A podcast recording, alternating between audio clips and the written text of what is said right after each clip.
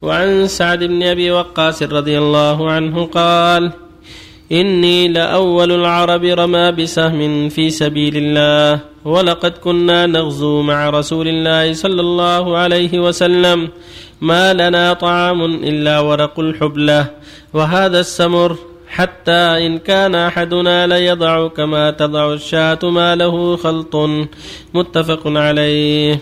وعن أبي هريرة رضي الله عنه قال قال رسول الله صلى الله عليه وسلم اللهم اجعل رزق آل محمد قوتا. متفق عليه. وعن أبي هريرة رضي الله عنه قال والله الذي لا إله إلا هو إن كنت لأعتمد بكبدي على الأرض من الجوع وإن كنت لأشد الحجر على بطني من الجوع ولقد قعدت يوما على طريقهم الذي يخرجون منه. فمر بي النبي صلى الله عليه وسلم فتبسم حين رآني وعرف ما في وجهي وما في نفسي.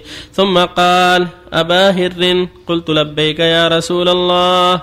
قال الحق. ومضى فاتبعته. فدخل فاستأذن فأذن لي فدخلت.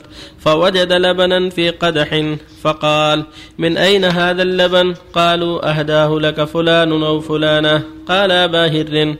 قلت لبيك يا رسول الله قال الحق إلى أهل الصفة فادعهم لي. قال وأهل الصفة اضياف الإسلام لا يأبون على أهل ولا مال ولا على أحد. وكان إذا أتته صدقة بعث بها إليهم ولم يتناول منها شيئا. وإذا أتته هدية أرسل إليهم وأصاب منها وأشركهم فيها.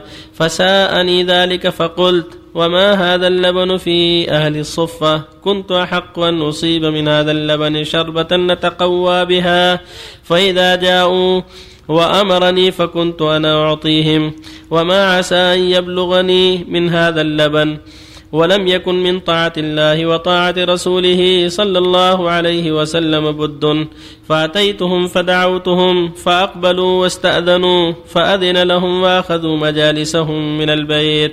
قال يا أبا هر قلت لبيك يا رسول الله. قال خذ فأعطهم. قال فأخذت القدح فجعلت أعطيه الرجل فيشرب حتى يروى ثم يرد علي القدح فأعطيه الرجل فيشرب حتى يروى ثم يرد علي القدح فيشرب حتى يروى ثم يرد علي القدح حتى انتهيت إلى النبي صلى الله عليه وسلم وقد روي القوم كلهم فأخذ القدح فوضعه على يده فنظر إلي فتبسم. فقال أبا هر قلت لبيك يا رسول الله. قال بقيت أنا وأنت. قلت صدقت يا رسول الله. قال اقعد فاشرب. فقعدت فشربت. فقال اشرب. فشربت فما زال يقول اشرب. حتى قلت لا والذي بعثك بالحق. ما أجد له مسلكا. قال فأرني. فأتيته القدح. فحمد الله تعالى وسمى. وشرب الفضل. رواه البخاري. بسم الله الرحمن الرحيم. الحمد لله. وصلى الله وسلم على رسول الله وعلى آله وأصحابه ومن اهتدى بهداه. أما بعد هذه الأحاديث الثلاثة كالتي قبلها.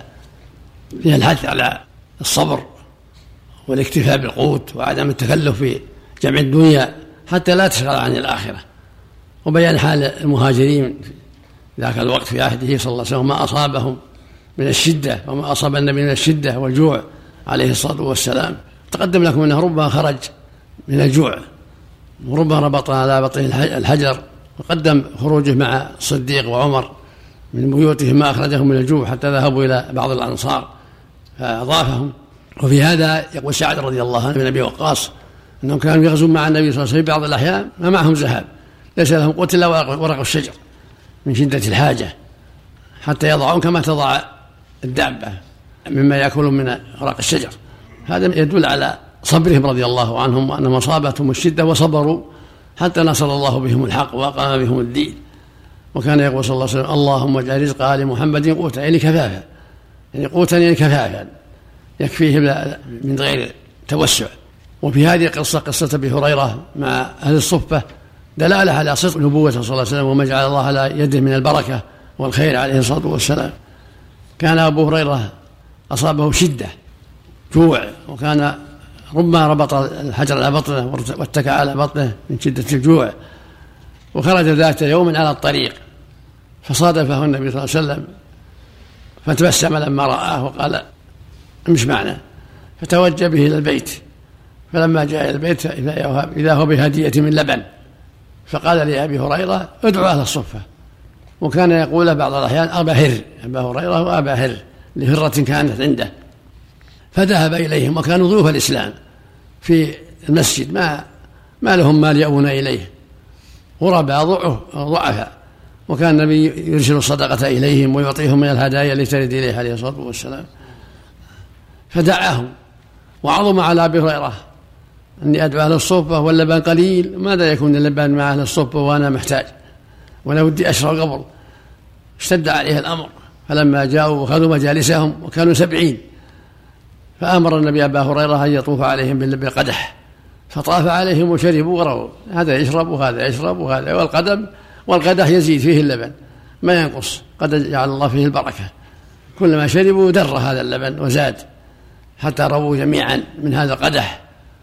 ثم أتى أبو هريرة بالقدح وفيه بقية اللبن. فقال له النبي صلى الله عليه وسلم يا أبا هريرة بقيت أنا وأنت. يعني شربه الناس ما بقي إلا أنا وأنت. قلت صدقت يا رسول الله. ثم قال اجلس. وكان واقفا فجلس.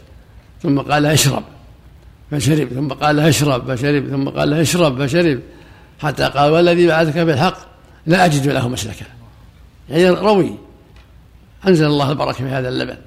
ثم أخذ بالفضلة فحمد الله وسمى وشرب عليه الصلاة والسلام. ففيه هذا دلالة على كرم أخلاقه صلى الله عليه وسلم وصبره بد المهاجرين وبد أبا هريرة ثم شرب الفضلة عليه الصلاة والسلام.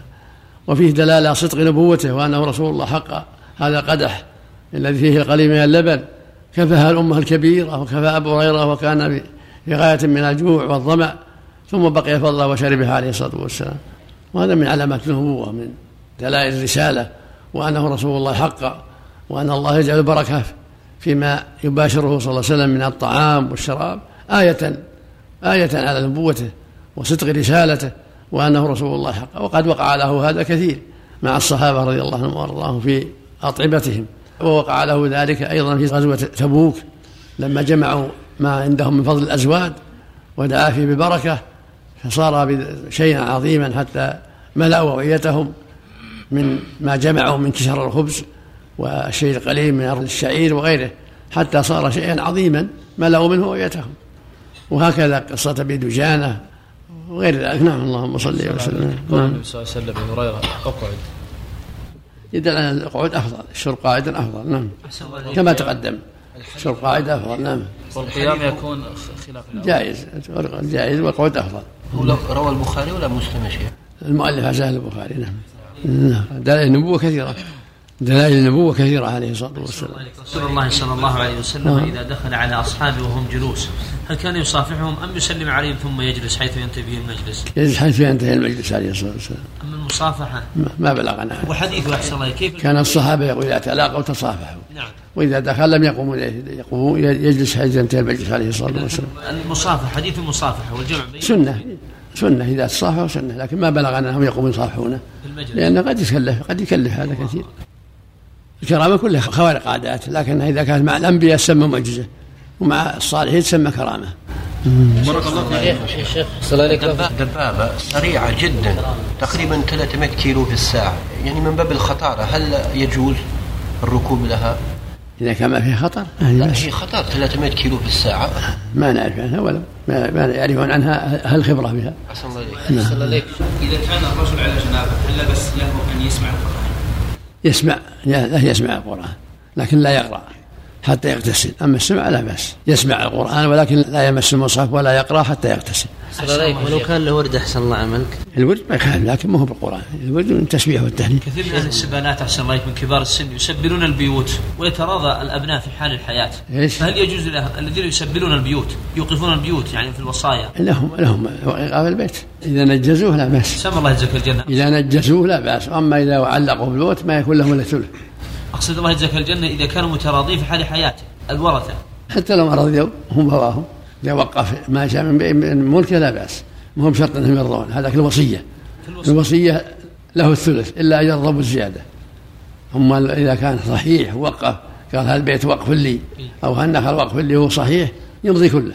ولو ما رضي لو أوقف كل ماله سمع لو أوقف كل ماله يجوز ذلك؟ يجوز لكن الأفضل له ألا يوقف مثل ما قال النبي لسعد وقال لابي لبابة وان يخلي بعض ورثه قال النبي أمسك عليك بعض مالك فهو خير لك وان يخلي بعض ماله أفضل حتى لا يحتاج حتى لا يحتاج. بارك الله فيكم. أهل الصفه لم يامرهم الرسول عليه الصلاه والسلام بالعمل وجودهم في المسجد. كل الناس مامورين بالعمل. لكن قد يكون فيهم ناس ما يستطيعون العمل قد يكون ما لا يجدون عمل.